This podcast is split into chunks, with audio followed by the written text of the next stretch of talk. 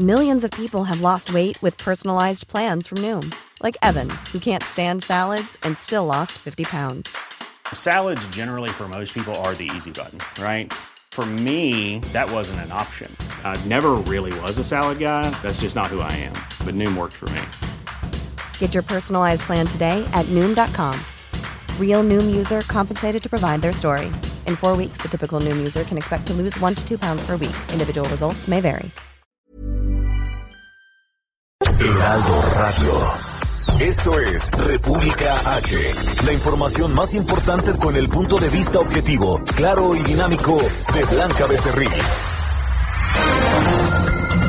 Hola, hola, muy buenas noches. Son las 9 de la noche en punto de este viernes. Por fin es viernes, viernes, viernes 12 de febrero del año 2021. Estamos a dos días de conmemorar, evidentemente con Susana distancia, pero es bueno llegar a otro año evidentemente para festejar el amor y la amistad, por supuesto, que eso se va a celebrar este domingo 14 de febrero. Recuerde, no hay que hacer eh, fiestas, no hay que hacer reuniones masivas en casita. Si usted se puede quedar con su esposo, con su novio, con sus amigos, petit comité, eso, eso está bien. Y si no, vía Zoom, que ahora, después de tantos meses en emergencia sanitaria, ya hasta lamentablemente nos acostumbramos a ver a la familia a través de estas pantallas, que evidentemente nunca va a ser igual, y menos que los mexicanos somos muy fraternos, somos muy apapachadores, pero bueno, es lo que toca en estos momentos de pandemia. Oiga, hay muchas cosas que contarles, sobre todo, evidentemente, el asunto del coronavirus. También hay información sobre eh, que hoy la jefa de gobierno de la Ciudad de México, Claudia Sheinbaum, y también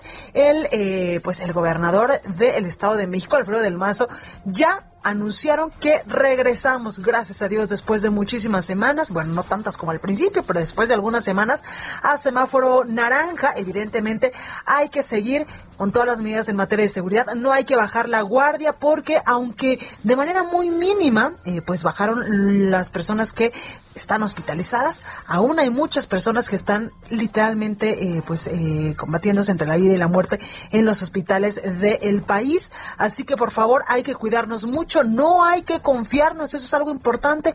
Y como nosotros aquí en el Heraldo de México le pedimos, use el cubrebocas porque sí sirve, está demostrado a nivel internacional, los estudios eh, científicos lo, lo, avalan, así que úselo por favor cuando vaya a salir, incluso al súper, a la farmacia, a la tiendita de la esquina, a donde sea, úselo, trate de, de, evidentemente de tener una sana distancia y también de lavarse las manos, como dirían con mopimpón, con agüita y con jabón de manera obsesiva si es necesario para evitar contagiarnos y propagar el coronavirus. ¿Qué le parece si vamos a un resumen de noticias y comenzamos con toda la información? Yo soy Blanca Becerril, esta es República H. En resumen, la Ciudad de México cambia el semáforo naranja sin bajar la guardia, esto luego de ocho semanas de mantenerse en color rojo por coronavirus. Así lo informó la jefa de gobierno de la Ciudad de México, Claudia Sheinbaum. Con ello se permite la reactivación al aire libre de teatros, gimnasios en interior y albercas, todos con sana distancia y las medidas sanitarias.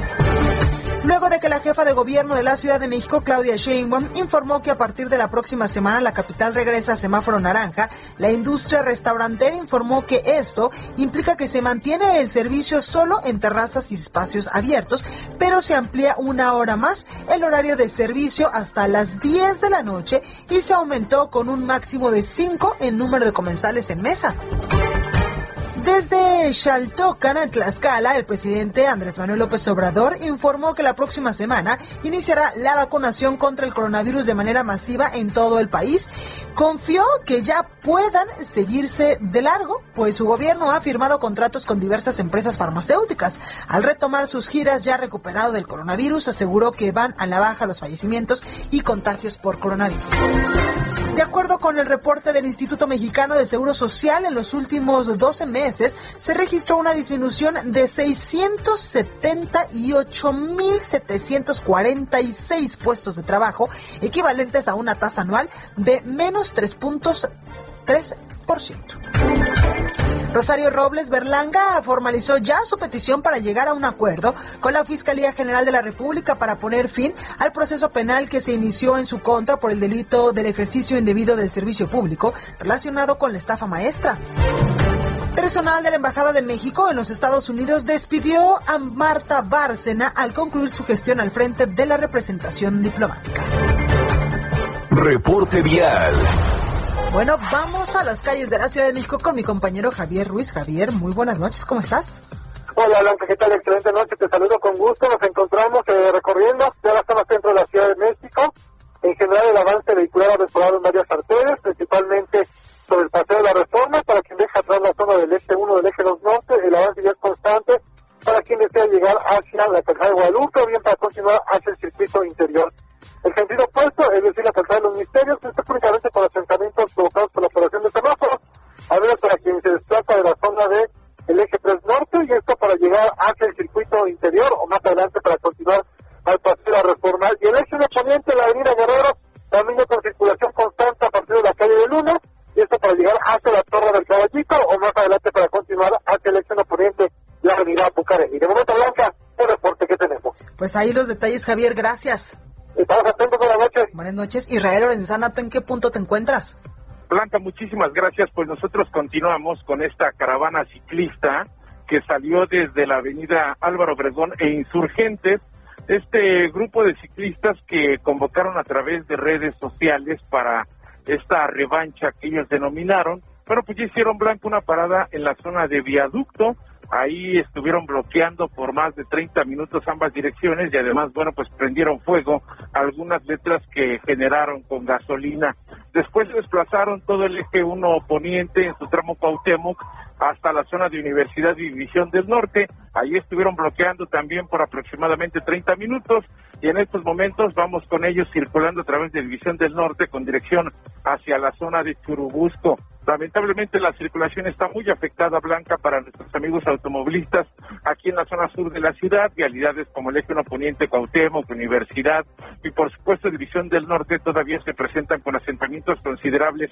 Hay que pedirles a nuestros amigos del auditorio evitar a toda costa transitar por este punto y sin duda alguna la mejor alternativa utilizar Tlalpan o aunque distante la avenida de los insurgentes para evitarse todos los contratiempos que te estoy relatando. Ellos están eh, pues pidiendo que haya respeto para los ciclistas y además, bueno, pues esta revancha es a consecuencia del enfrentamiento que se registró la semana pasada, Blanca, en la zona de Periférica y San Antonio, donde se enfrentaron con elementos policíacos y bueno, pues en esa situación decidieron hoy volver a salir a las calles y bueno, pues denominaron este viernes de revancha y en estos momentos están precisamente sobre la zona de División del Norte. Blanca, la información que te tengo. Gracias Israel, regresamos al ratito contigo. Hasta luego. Gracias, Gerardo Galicia. ¿Tú en qué punto de la Ciudad de México te encuentras? Estamos recorriendo justo el circuito bicentenario en su tramo Río Churubusco Blanca y hemos encontrado un avance realmente rápido. De momento sí es opción para poder transitar entre la zona de Tlalpan y rumbo al Aeropuerto Internacional de la Ciudad de México. Hemos podido alcanzar en algunos tramos la velocidad máxima de 80 kilómetros por hora. Por supuesto, no hay que abusar de la, de la velocidad, hay que manejar con mucha precaución y eh, también puede ser opción para los cierres a la circulación y problemas viales que tenemos y que ya narraba mi compañero Israel Lorenzana en la avenida Cuauhtémoc. El circuito interior de momento sí es opción y se van a evitar los cierres a la circulación y el caos que están provocando los ciclistas en las vías ya mencionadas. Por lo pronto, el deporte, seguimos muy pendientes. Gracias, Gerardo. Regresamos al ratito contigo. A todo gusto, buenas noches. Gracias. La nota del día. Por supuesto que este viernes la nota del día es que la Ciudad de México, también el Estado de México, pues han pasado ya la próxima semana, evidentemente, ojo, a partir del próximo lunes ya estamos otra vez en semáforo color naranja de este semáforo epidemiológico, tras ocho semanas en color rojo. Todos los detalles de lo que anunciará esta tarde la eh, jefa de gobierno de la Ciudad de México, Claudia Sheinbaum, los tiene mi compañero Carlos Navarro. Carlos, buenas noches, ¿cómo estás? Buenas noches, Blanca. Te saludo con gusto a ti al auditorio. Bien, como lo comentabas, tras ocho semanas en el rojo del semáforo epidemiológico, la Ciudad de México avanzó al naranja gracias a la disminución en diversos indicadores como hospitalizaciones y tasa reproductiva de la enfermedad COVID-19. Con este anuncio, desde la próxima semana se implementan nuevas medidas en distintos sectores, como lo son el restaurantero, teatros y gimnasios. Así lo anunció la jefa de gobierno. Escuchemos. La Secretaría de Salud del Gobierno de México nos informó del semáforo naranja. Eh, esto hacia la población, hacia la ciudadanía. Es importante que sigamos cuidándonos, que no bajemos la guardia Estamos abriendo las actividades de una manera eh, muy precavida para no generar una apertura muy grande que pueda tener una reversión en eh, esta disminución en las hospitalizaciones. En la capital del país hay 5.860 hospitalizados por COVID-19, una disminución de 1.540 internados por este mal desde el 19 de enero, cuando se alcanzó el pico más alto de la emergencia sanitaria con 7.401 personas internadas. El director de Gobierno Digital de la Agencia Digital de Innovación Pública, Eduardo Clark, destacó que la velocidad de la disminución de hospitalizaciones fue mayor eh, en comparación con en mayo del año 2020, a causa de que la tasa reproductiva fue menor. Escuchemos. Es muy claro que la tasa de reproducción del virus, que es la velocidad con la que se ha propagado, ha cambiado y es mucho menor esa tasa de reproducción a la que vimos en mayo. Y esa tasa de reproducción tiene muchas cosas atrás pero las que tal vez vale la pena señalar es la probabilidad de es el contacto entre las personas, es una de las cosas que puede reducir. Tener menos contacto entre las personas reduce esa RT y creemos que mucha gente vía el programa de arriesgar, digo, reactivar sin arriesgar y las recomendaciones que hemos tenido posterior a la Navidad ha reducido el contacto entre las personas. Eso incide directamente en la tasa de reproducción del virus. La otra tiene que ver la probabilidad de que si tú entras en un contacto con una persona, te contagies. Y eso creemos nosotros que la razón por la que es muy diferente ahora que lo que era en mayo es por el uso generalizado de cubrebocas en interacciones entre personas. Y bien, ¿cuáles serán las próximas actividades que retoman eh, labores? Bueno, así lo explicó Car se amplían horarios en restaurantes, cierran hasta las 22 horas. Recordemos que esta semana lo hacían a las 21 horas. El servicio sigue siendo únicamente en exteriores y ya se va a permitir un comensal más en las mesas. Antes se permitían cuatro, ahora serán cinco. En el sector de teatro se permiten las puestas en escena al aire libre. En este caso será obligatorio el uso de cobrebocas y la sana distancia entre asistentes. Los gimnasios en espacios cerrados ya retomarán labores, sin embargo será el entrenamiento uno a uno. Aún no se permiten actividades grupales. En albercas cerradas ya se pueden dar las clases individuales, pero en estos casos será una distancia de dos carriles entre los usuarios. En ambos casos, los entrenamientos deben de tener una duración máxima de 40 minutos y van a operar desde las 6 hasta las 23 horas del día. Los templos ya van a poder abrir desde las 7 de la mañana hasta las 7 de la noche sin ceremonias. En este caso pueden llevar actividades sin ser necesarias las ceremonias. También los negocios ya pueden recibir gente en un 20% de su capacidad al interior de sus establecimientos, mientras que casinos, casas de apuestas, boliches, archivos históricos, cines, museos, parques de diversiones, antros, bares y cantinas, baños públicos son algunas de las actividades que aún no pueden retomar actividades, esto porque principalmente se llevan a cabo en lugares cerrados. Blanca, la información que te tengo. Como siempre, muy completa, Carlos. Gracias. Hasta luego, buen fin de semana. Igual. Entrevista. Oiga, y este domingo se celebra el 14 de febrero, Día del Amor y también de la Amistad. Y lo que sería un buen día para los hoteles y moteles aquí en la Ciudad de México, pues hoy podríamos decir que es atípico. Y para hablar más al respecto, tengo en la línea telefónica y me da mucho gusto saludar a Rafael García. Él es presidente de la Asociación Mexicana de Hoteles y Moteles de la Ciudad de México. Rafael, buenas noches, ¿cómo estás?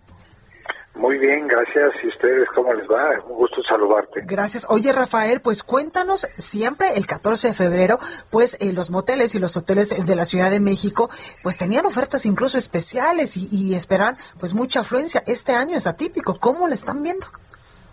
Pues sí, es un año difícil, un año que definitivamente empezó con semáforo rojo, como tú sabes. El día de hoy nos da gusto que pase a naranja pero en el caso de los hoteles seguimos con un aforo del 30%, ocupación que no hemos logrado tener desde el año pasado, que se cerraron en marzo, no hemos podido pasar del 20% de ocupación. Y bueno, para nosotros el Día de la Amistad, el Día del Amor, siempre ha sido regalos, eh, hacer paquetes, hacer promociones y va a ser un año difícil porque con el aforo del 30% pues es una limitante y la otra es que pues el, venta del alcohol tiene limitación en horario, el cerrar a las 10 de la noche, bueno, es una ganancia que nos da mucho gusto, pero pues todavía nos falta que dentro de los restaurantes permitan el funcionamiento, aunque sea del 20%, porque muchos restaurantes de la ciudad no tienen eh, posibilidades de poner terraza. La, la gran mayoría no tienen posibilidad, entonces pues estamos golpeados tanto en restaurantes como en bares eh, como todo lo que era la parte del aforo, que podíamos llegar a dar un hotel un 100% de ocupación como se daba en otros años, pues va a ser un año atípico al no poder pasar de un 30% y pues va a ser una limitante muy fuerte. Oye Rafael, háblame de las cifras, eh, cuántos hoteles y moteles hay en la Ciudad de México y también de las pérdidas que llevan pues en toda esta emergencia sanitaria y de la pérdida que va a representar solo el 14 de febrero para ustedes. Mira, el, el puro 14 de febrero va a representar un 70% de pérdidas y bueno, comparado con el año pasado. Pero en lo que va del año hemos perdido más de cerca de 20 mil millones de pesos. Ya vamos a cumplir un año en todo el sector de los 620 hoteles que tiene la Ciudad de México, hoteles y moteles, de los 55 mil cuartos que pues estamos en, en números rojos todo el año porque no alcanzamos punto de equilibrio. Y bueno, esto es una crisis eh, nunca antes vista en este sector y y la verdad es que sí, cada día que pasa se hace más grande el hoyo, ¿no? O sea, no vemos por dónde salir. Oye, Pero Rafael, bueno, así es. En este sentido, ¿se han acercado a las autoridades de la Ciudad de México para pedir algún tipo de apoyo? Por ejemplo, sí lo hicieron los eh, restauranteros y ves que ya los dejaron abrir de manera paulatina, pero les dieron, les dieron solución a sus demandas. Pues sí, a nosotros nos gustaría que el día 14 nos dejaran funcionar al 100%, pero sabemos que no es posible. Y en cuanto a apoyos, pues sí nos dieron el impuesto de nómina en el mes de enero a los restauranteros. Nosotros nos gustaría y estamos solicitando una reducción en un impuesto que nos causa pues un gasto muy fuerte, que es el predial. Y bueno, se ha solicitado apoyo, ojalá y llegue y, y bueno, entre más rápido llegue, más oxígeno tendremos para aguantar más días de crisis, ¿no? Totalmente. Oye, Rafael, después del 14 de febrero, la próxima fecha buena, eh, pues es eh, la Semana Santa, ¿no? Y después ya viene la vacación de, de, de verano. Sí, exactamente. Viene Semana Santa y Cuaresma. Esperemos poder ya estar en un semáforo amarillo con un 50%. Tenemos todo el mes de marzo y principios de abril es la Semana Santa. Ojalá y en marzo logremos pasar amarillo o que el aforo se permita al 50% y sobre todo lo que dijiste, que se abran museos, que se abran ya más actividades para que la gente venga a la ciudad Claro. eh, a disfrutarla. Tenemos restaurantes preciosos cerrados porque no tienen terrazas, tenemos, eh, bueno, museos para aventar y, y muchas, muchas cosas que ver, pero pues si no si no nos permiten enseñarlas pues la gente viene menos no entonces entre más se active la economía va, va a venir más gente a la ciudad Totalmente. Y literalmente que la Ciudad de México es un punto importante en materia turística. sí somos una derrama importantísima para económica de la ciudad y del país Pues ahí lo tenemos, Rafael García, representante de la Asociación Mexicana de Hoteles y Moteles de la Ciudad de México. Gracias por esta comunicación. muchas gracias por tu entrevista saludos a Cuídate auditorio mucho. Gracias. Oiga, pues vamos ahora al Estado de México, donde ya le decía yo hace unos momentitos que también cambió de color en el semáforo epidemiológico. Mi compañero José Ríos nos tiene los detalles. José, adelante. ¿Qué tal, Blanca? Buenas noches, te saludo con gusto a ti, al auditorio que nos escucha por el Heraldo Radio y pues bueno, para informarte que al igual que en la capital del país, el gobernador del Estado de México, Alfredo del Mazo, informó que a partir de este lunes la entidad también pasará a semáforo naranja. Esto como resultado de que el ritmo de contagios y hospitalizaciones por coronavirus ha registrado una disminución, lo que a su vez dijo permitirá continuar con la reactivación económica misma que apuntó debe de darse de forma responsable y manteniendo las medidas de prevención para cuidar la salud de las familias en el estado. En un mensaje emitido en redes sociales, el gobernador explicó que al pasar al semáforo naranja se permitirá la ampliación de aforos, horarios y días de operación en los establecimientos que ya se encontraban abiertos, como es el caso de restaurantes y centros comerciales, además de que se podrá continuar con la realización de actividades de esparcimiento y deportivas al aire libre. Vamos a escucharlo. Todos los comercios, tiendas departamentales, plazas y centros comerciales podrán operar con un aforo del 30%, abrir todos los días de la semana y con un horario de operación hasta las 9 de la noche. Los restaurantes podrán operar con un aforo del 30% en espacios interiores y del 40% en espacios exteriores, abriendo todos los días y hasta las 10 de la noche. Sin embargo, Blanca, el mandatario indicó que para evitar contagios, los que sí deberán de permanecer cerrados son los establecimientos como salones de fiestas y centros nocturnos. Además, advirtió de que no está permitida la realización de eventos masivos. Por último, el mandatario esta- estatal exhortó a la población que deben de ser cuidadosos y mantener las medidas preventivas a fin de velar por la salud de las familias, especialmente la de los adultos mayores, así como evitar el incremento de los riesgos de contagio y que al mismo tiempo permita retomar más actividades. Ese es el informe que te tengo desde el Estado de México. Seguimos pendientes. Buenas noches. Y vamos a Nuevo León con mi compañera Daniela García. Dani, ¿cómo estás? Hola Blanca, muy buenas noches. Te saludo desde Monterrey, como bien mencionas, donde hoy, pues al parecer, no hubo tan buenas noticias. En específico, como habíamos comentado ya esta misma semana, pues se había anunciado que iban a arribar a la entidad antes de que terminara este mes poquito menos de 400 mil vacunas. Sin embargo, pues solo estarán llegando 36 mil y no las 384 mil que se había prometido por parte de la federación. Esto lo anunció el secretario de Salud del Estado, Manuel de la Boca Vasos, durante una mesa de trabajo que fue realizada por el Congreso del Estado. El secretario de Salud reveló que la autoridad federal les informó sobre una reducción del 90% de las vacunas que les prometieron llegarían pues este mismo mes. Y además, como parte del cambio de planes, no serán eh, estas vacunas destinadas a los tres municipios metropolitanos que se habían comentado en el inicio, que recordemos era el municipio de Monterrey, Guadalupe y San Nicolás, sino que irán a las zonas rurales del estado que registran pues prácticamente el 10% del total de casos aquí en Nuevo León. Según lo que informó el secretario de Salud del Estado, estarán llegando aproximadamente el 10% de las vacunas que se habían prometido. Como te comentaba Blanca, se habían prometido 384 mil. Sin embargo, solo van a llegar 36 mil 410 y por órdenes de la Federación en los municipios rurales que menos registran casos de COVID-19. Así que por lo pronto, pues aunque se había preparado ya una logística de distribución en los municipios metropolitanos, específicamente los que más casos registran de COVID-19, pues parece que quedará en suspenso al menos por el momento y esto sin, em, obviamente levantó pues muchas críticas por parte no solo de los alcaldes de estos municipios, sino también de la autoridad estatal, quienes han cuestionado ya la estrategia de la federación en este sentido, Blanca. Pues ahí, ahí la información, Dani, gracias. Al contrario, Blanca, muy buenas noches y pendientes de cualquier información. Bueno, ahí los detalles. Vamos con mi compañero Iván Saldaña. Iván, buenas noches, ¿cómo estás? ¿Cómo vamos en el semáforo epidemiológico en México?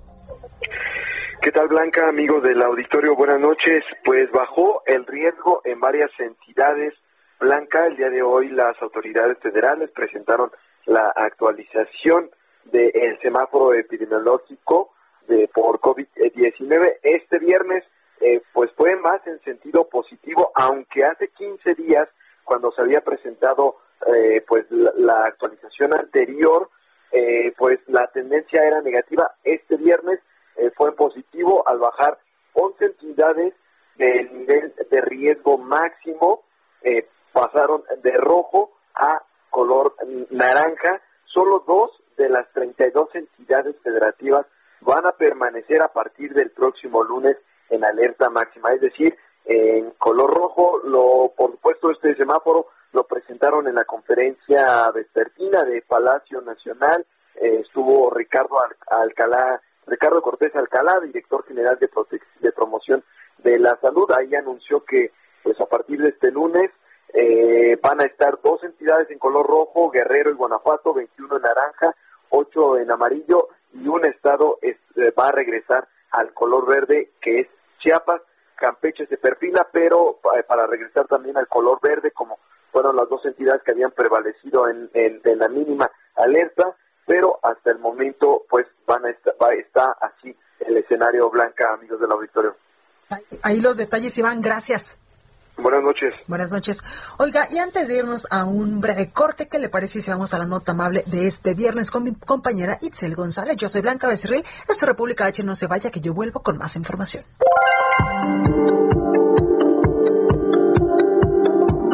Vamos con la nota amable de hoy, y es que la Universidad Autónoma de Querétaro arrancó las brigadas de vacunación capacitación SARS-CoV-2, a través de las cuales se capacitarán a los 300 universitarios que acudieron al llamado de la institución para formar parte de este proyecto en favor de la población. La Facultad de Enfermería de la UAC fue sede de este primer entrenamiento, en donde participaron 200 brigadistas de las facultades de Enfermería, Ciencias Naturales, Química y Medicina.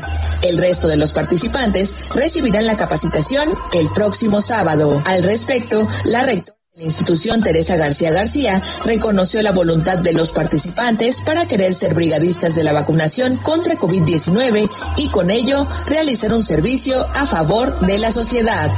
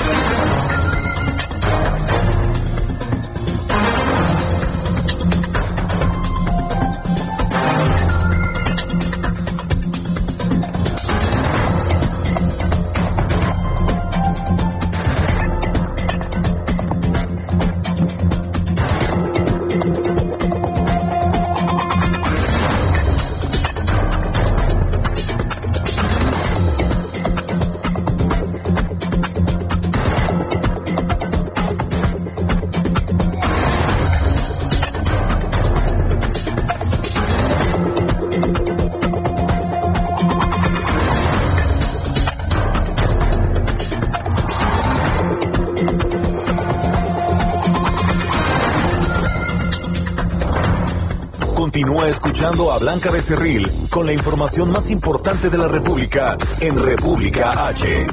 Regresamos. Heraldo Radio, la H que sí suena y ahora también se escucha.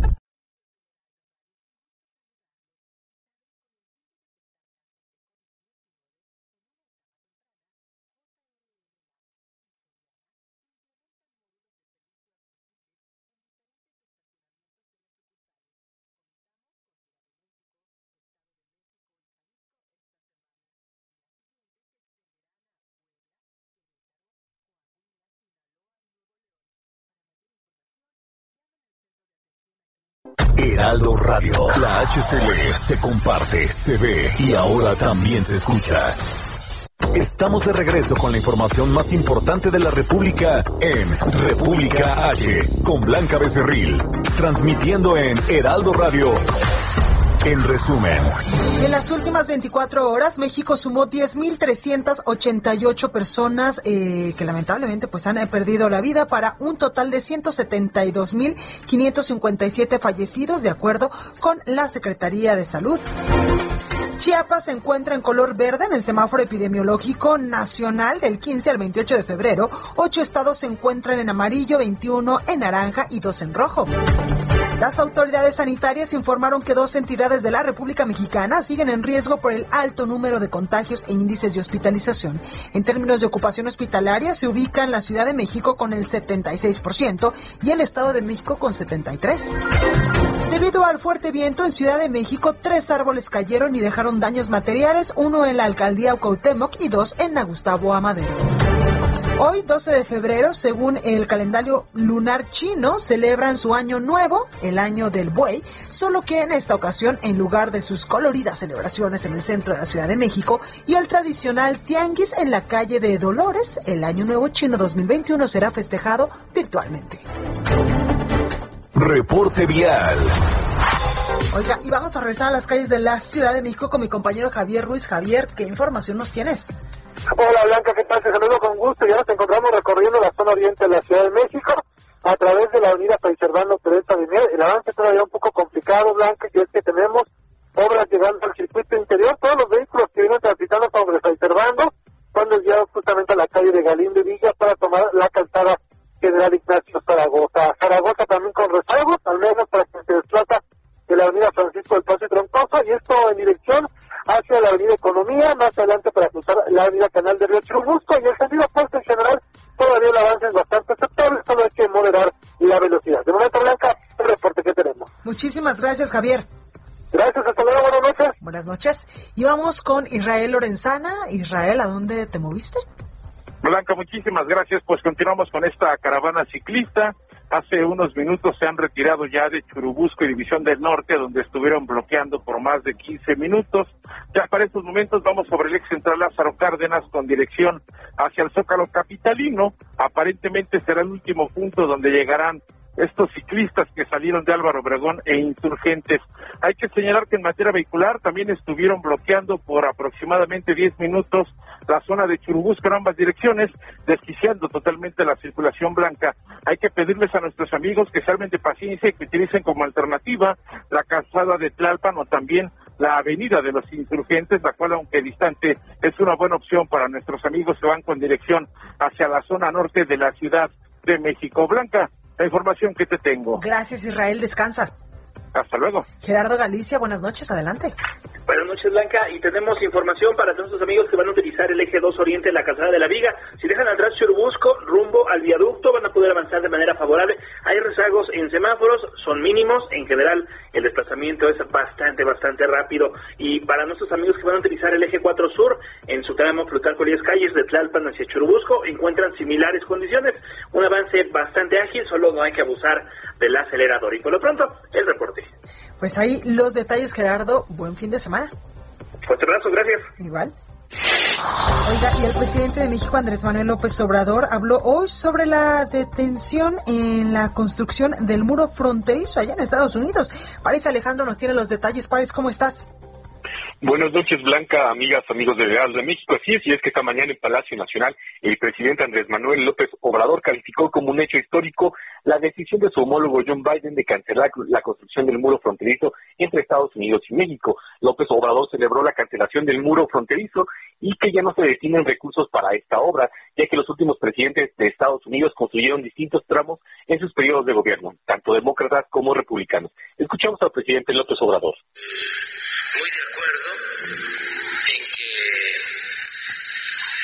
Se cancele la construcción del muro.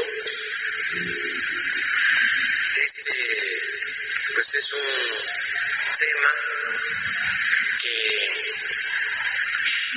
celebramos porque el muro se ha venido construyendo desde hace algún tiempo.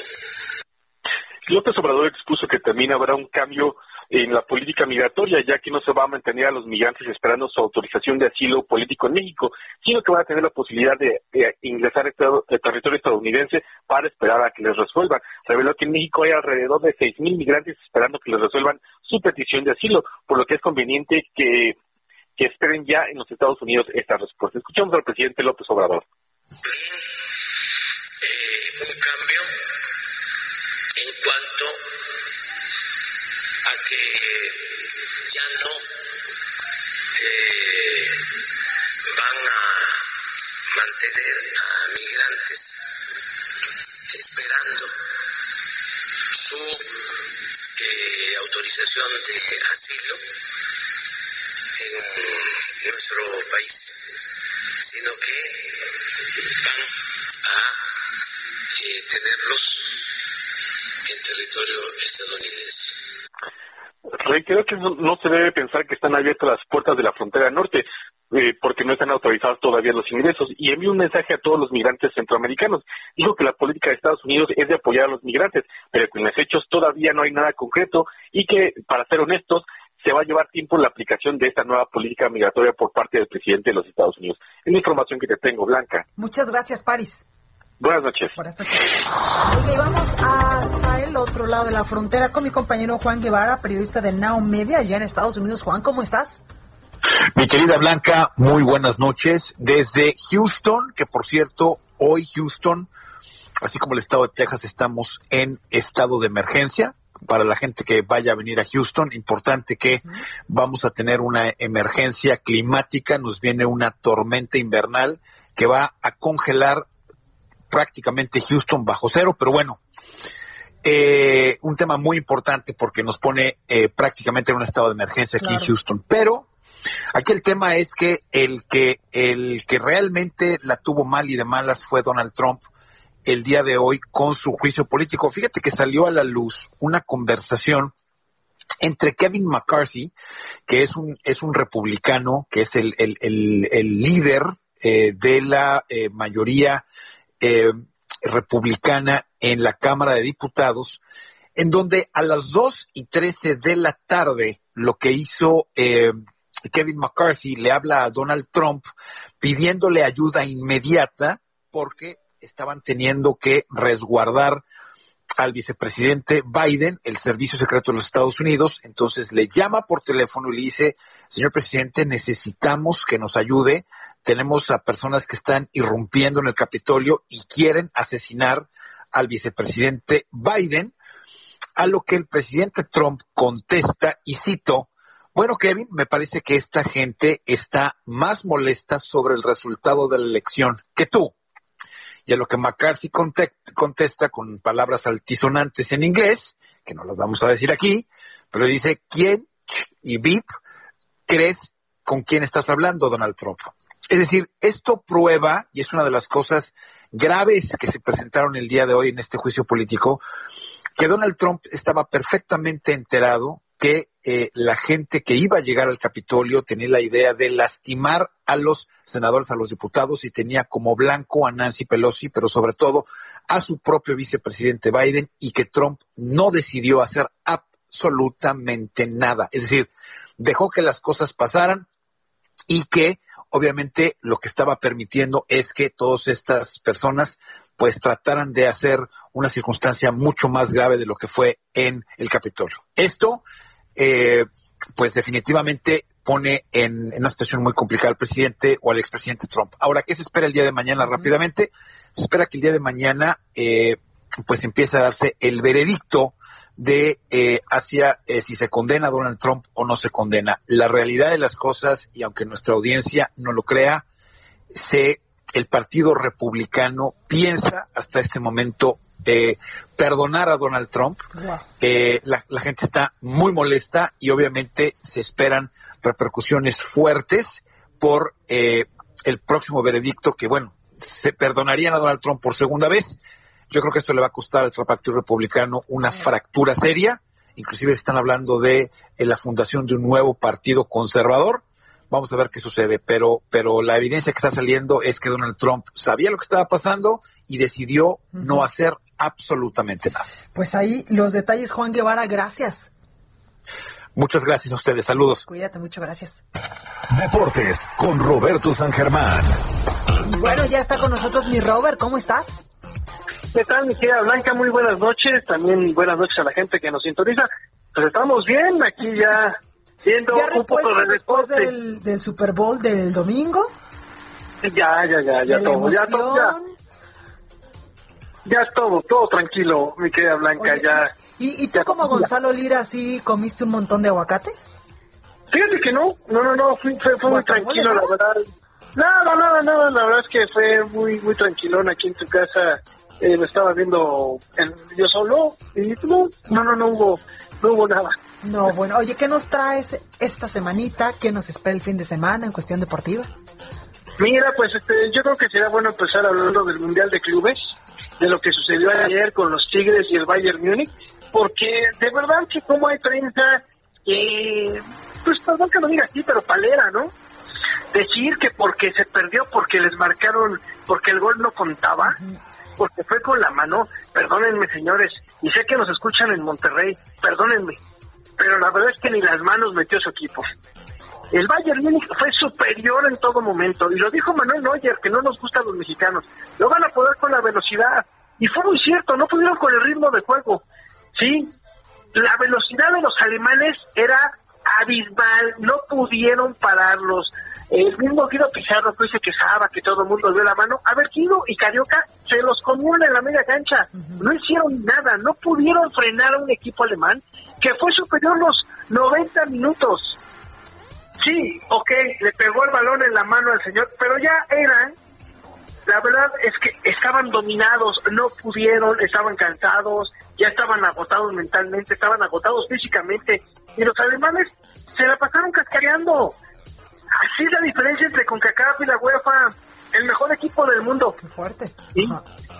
No, y además te voy a decir una cosa, sí llegó Tigres, qué bueno lo hicieron, sí, muy bien por Tigres, pero ¿sabes qué es lo peor de todo? Uh -huh. Que te acuerdas del no fue penal, claro. duró muchos años, 2014, vamos para el 2021, y la gente sigue diciendo no fue penal, pero ya existe uno nuevo, era mano, y de aquí vamos a vivir 10 años, vamos a vivir de eso, porque así nos encanta a los mexicanos, vamos a vivir de, es que era mano, es que le robaron el partido, no, no le robaron el partido a Tigres, señores, los vapulearon, los vapulearon, y perdón que se los diga así, les ganaron y bien, y pudieron haber sido cinco, ¿sí?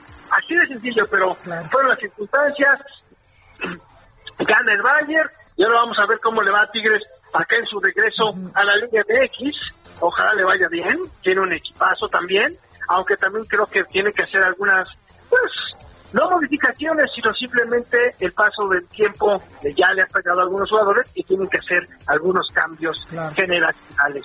Hoy, pues, ya hablando de nuestra Liga MX o de la Muy X o como tú quieras llamarte, los partidos el día de hoy, Puebla le gana 4 a 0 al equipo de Juárez. Y este partido, nada más para que te des una idea, ¿eh? Pudo haber costado 50 millones de pesos. ¿Por? ¿Y por qué te digo eso? Ah, pues ahí te va. Por la cuestión del descenso. Recordemos que no hay descenso en la Liga MX, pero hay que pagar una muy buena lana. Entonces, el partidito pudo haber sido nada más la diferencia de este juego, el de hoy. Ese 4 a 0 al equipo de Juárez le puede costar 50 millones. Pues ahí, ahí los detalles, mi Robert. Muchas gracias. Te escuchamos el lunes. Claro que sí, el lunes nos escuchamos Que tengan muy buena noche y muy buen fin de semana. Igual, cuídate mucho. Bueno, y vamos con mi compañero Antonio Bautista para que nos dé un adelantito de lo que vamos a poder leer el día de mañana en el Heraldo Radio. Antonio, ¿cómo estás? Blanca, ¿qué tal? ¿Cómo estás? Muy buenas noches a ti, los radioescuchas del Heraldo Radio aquí en República H. Bueno, pues mañana traemos más detalles de este anuncio que hizo el gobernador de Jalisco, Enrique Alfaro, que dice que sí o sí, en agosto regresan a clases. Él reconoce pues que no hay condiciones todavía, pero él asegura también que van a estar preparados para ello. Y bueno, tenemos todos los detalles mañana en la edición de eh, Legal de México sobre lo que los expertos de la Mesa de Salud de Jalisco están haciendo. En, este caso para eh, pues, eh, ir ah, pues previniendo este retorno a las aulas en, en agosto próximo en Jalisco. Y bueno retomamos también eh, las palabras que nos dio el eh, precandidato de Morena en Zacatecas, David Morrea, sobre la percepción de seguridad en Zacatecas.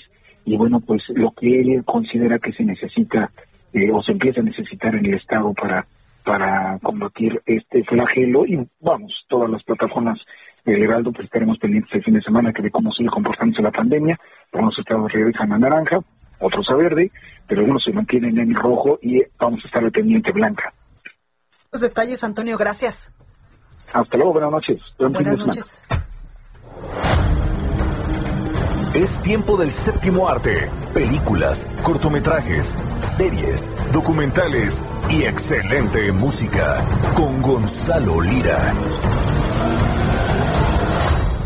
Oiga, y ya está con nosotros Gonzalo Lira, ni más ni menos que el rey del aguacate. ¿Y qué creen que me trajo? Un aguacate que, oye, se ve que vas al mercado, ¿eh? Porque está bueno. Está bueno, está, está, maduro. Está maduro, exactamente. Iba a decir otras cosas, pero luego me agarras de bajada y no. Mayugado no está. Sí, exacto. Y estamos en un horario familiar. ¿Cómo te fue con el Super Bowl? ¿Te gustó el medio tiempo? A mí sí me gustó, pero yo, yo la verdad no, tampoco soy tan tan futbolero y así? No, siempre veo el Super Bowl y lo disfruto mucho y me gusta el fútbol americano, pero sinceramente lo tenía de fondo. Yo para mí es pretexto para comer y para beber. Entonces, y necesito pocos pretextos para esas cosas. Ah, pero la verdad yo lo disfruté, no entiendo por qué tanto tanto odio a Es que sabes, estábamos acostumbrados, o sea, a mí él se me hace un fenómeno porque su voz es irreal, todas sus canciones me encantan. No ha habido una que diga, no, esta me gusta más que la otra o así. No, todas me gustan muchísimo. Pero sí siento que le faltó como un poco de show. Entiendo también que estamos en medio de una emergencia sanitaria, que ese tipo de shows ya cambiaron porque no hay tanta gente. A ver, pero imagínate, imagínate, Blanca, que saca gente colaborando con él. No, no, no, pero igual. Lo hubieran criticado igual. Sí, pero me faltó igual, no sé, más fuegos artificiales, que él bajara de un helicóptero, no sé, más espectáculos sin tanta gente. Tal vez porque yo estoy pensando todavía en el de Kerry Perry o estoy pensando en el de Madonna. a los tiburones no sincronizados de, de Katy Perry? No estaría mal. Hubiera estado divertido. cuando entró con esa cosa que parecía un dragón o Sí, sí, sí, sí, era un dinosaurio, una cosa así extrañísima. Y bueno, siempre lo van a comparar con aquí. ¿Era un león? Ah, sí, cierto. Oye, y en otros temas, ¿qué onda con el aguacate, el rey del aguacate? ¿Qué rifaste en tu Twitter? No, pues regalamos, regalamos un, un paquete para que se armaran su, su guacamole de, de Super Bowl. Oye, tuvo mucho éxito, ¿eh? Sí, me lo imagino. Blanca, tú porque se ve que no cocinas. No, no, pero yo soy adicta al, guacamole. Yo a todos los lugares a los que voy, de hecho hoy fui a comer a un restaurante y lo primero que dice, oiga, ¿tiene guacamole? No, señorita, pero se lo, se lo hacemos. Han de creer que eres extranjera, así, rubia y pidiendo guacamole. ¿Qué pasó? Soy de Jalisco, mi chavo, ya de los altos. Yo lo sé, pero pues, los debes de engañar. Oye, ya se viene a, digo, ya pasó el Super Bowl. La siguiente fecha que, que, pondrá en riesgo la sana distancia es el Día del Amor y de la Amistad, que es el domingo. Eh, así que, mira, todo el mundo está recomendando películas románticas, películas acarameladas. Yo me voy a ir por un género que creo que funciona mejor que las películas románticas, que ah, es el de terror. No es cierto, es real. por supuesto. Sabía que tenías en el fondo de tu corazón algo negro por ahí. Pero ¿sabes qué? No, no, no me voy como por cualquier película de terror. Justo estamos viviendo una pandemia y hay ciertos temas que el cine puede reflejar que con los que nos vamos a identificar. Les traigo tres recomendaciones de películas de suspenso y de terror que ocurren detrás de una pantalla o detrás de videollamadas. Además, mira, ya, ya me cayó el 20. Uno dice, bueno, una chick flick, este, una película de romance, pero él con una película de terror, de que te abrazan, te abrazan. Pues sí, óyeme. ¿Quién te eres? Pues, Qué es que, bárbaro. pues, pues sí, oye. ¿Cuál es el? Para el cuchareo. Mira, vamos, vamos con la primera. La primera es una película de Nacho Vigalondo, que es un director español, y la protagoniza Elijah Wood, que ya lo conocen por El Señor de los Anillos, que además está cumpliendo 20 años la trilogía. Y Sasha Grey, que si saben quién es Sasha Grey, pues este, en sus conciencias que ahora, mira, mira, Orlando sabe perfecto quién es Sasha Grey, este, también es actriz, pero no se dio a conocer precisamente eh, por películas dramáticas, ya investiguen ahí, échenle el, el Google, pero pues es la historia de, de un fanático, que es el personaje que interpreta Elijah Wood, que se gana una cena con una actriz ella decide que pues el tipo es raro, que no quiere tomar la cita y él se obsesiona tanto que contrata a alguien para hackear su computadora y entonces empezarla a espiar a través de su cámara web. Lo que ocurre es que él a través de su cámara web, desde su casa, se da cuenta de que está siendo testigo de un crimen. Y entonces, ¿cómo se va a involucrar? Para pues alertar a esta persona si de entrada la está espiando ilegalmente y pues lo va a hacer quedar muy muy mal. La película es de las primeras que se hicieron a través de, de este tipo de cámaras. Es entretenida, no es magnífica, pero es un buen un buen rato para, para reírse y sacarse dos tres buenos sustos. La segunda que sí es muy buena se llama Searching, que es buscando. Esa la encuentran en Claro Video y en Amazon y es la historia de un padre que lleva una vida pues bastante familiar, bastante idílica, hasta que su hija desaparece y entonces él a través de todas sus redes sociales empieza a buscar pistas de dónde podría estar, empezando a meterse a sus mensajes, pero toda la película está contada a través de las plataformas, es decir, tú ves a los personajes interactuando, pero porque está la cámara encendida de Instagram o porque está la cámara encendida de Periscope o porque están a través de Zoom, etcétera. Muy, muy, muy buena, que, que genera muy buen suspenso y es una película pues, del género policiaco. Y la más reciente que salió durante la pandemia es una película que ya se estrenó en Netflix y que se llama Host. Y Host es la historia de un grupo de amigas que precisamente porque están en el encierro, porque están en la durante la pandemia de, de, COVID, pues tienen una reunión como todos los fines de semana, pero lo hacen a través de Zoom. Y a una de ellas se le hace gracioso meter a la reunión a una medium y empezar a, a vacilarse a sus amigas con, ay, es que les cuenta la historia de un amigo, de un niñito que se colgó, hasta que pues empiezan a pasar cosas muy muy raras.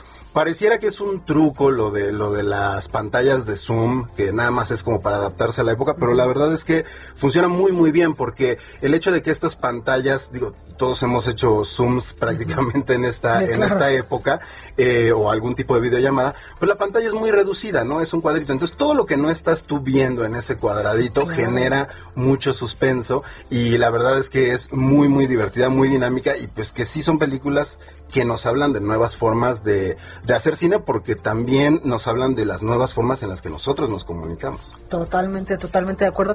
Y algo importante, Gonzalo, que tú siempre lo, lo puntualizas mucho, es que el cine es un reflejo de lo que está viviendo la sociedad. Totalmente, totalmente. Que a es- veces muchas películas nos ayudan a entender en qué contexto es- estamos. Exacto, la época, la época en el momento, que también es una de las cosas peligrosas, por ejemplo, de esta era de la cancelación.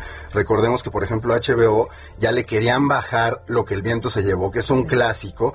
Y bueno, lo que terminaron haciendo, y también pasa en Disney Plus, tú ves las películas y te ponen ahora una leyenda que dice, muchas de las cosas que vas a ver en esta película responden a la época en la que fueron hechas, ¿no? Sí, Entonces, claro. no necesariamente las abrazamos o no necesariamente las apoyamos, pero es importante tener el contexto histórico para saber por qué se decían o se hacían ciertas cosas que pues, hoy en día son completamente incorrectas. Totalmente. Oye, Gonzalo, ya que te tengo aquí, ¿qué vas a hacer el, el 14 de febrero?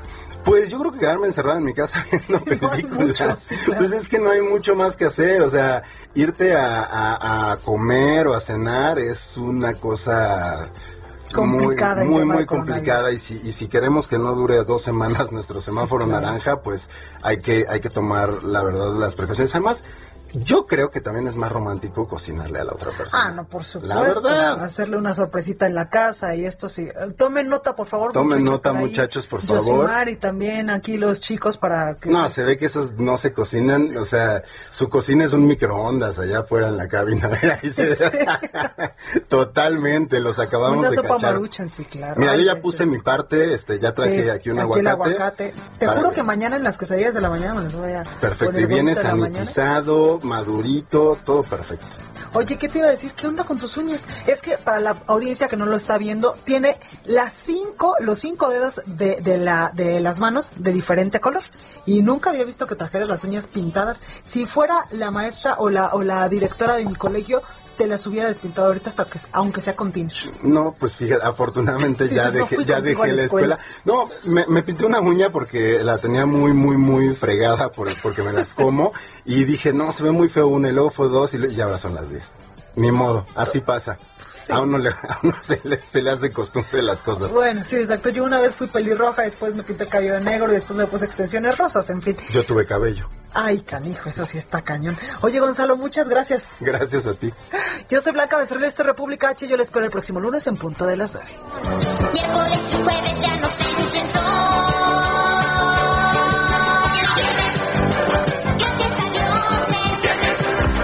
Esto fue República H, la información más importante de lo que pasa en el interior de la República, con el punto de vista objetivo, claro y dinámico de Blanca Becerril. Continúa escuchando Heraldo Radio, donde la H suena y ahora también se escucha. Una estación de Heraldo Media Group. Heraldo Radio, la H se lee, se comparte, se ve y ahora también se escucha. Hi, I'm Daniel, founder of Pretty Litter. Did you know cats tend to hide symptoms of sickness and pain? I learned this the hard way after losing my cat, Gingy. So I created Pretty Litter, a health monitoring litter that helps detect early signs of illness by changing colors, saving you money and potentially your cat's life. Pretty Litter is veterinarian developed, and it's the easiest way to keep tabs on your fur baby's health right at home. Go to prettylitter.com and use code ACAST for 20% off your first order and a free cat toy. Terms and conditions apply. See site for details.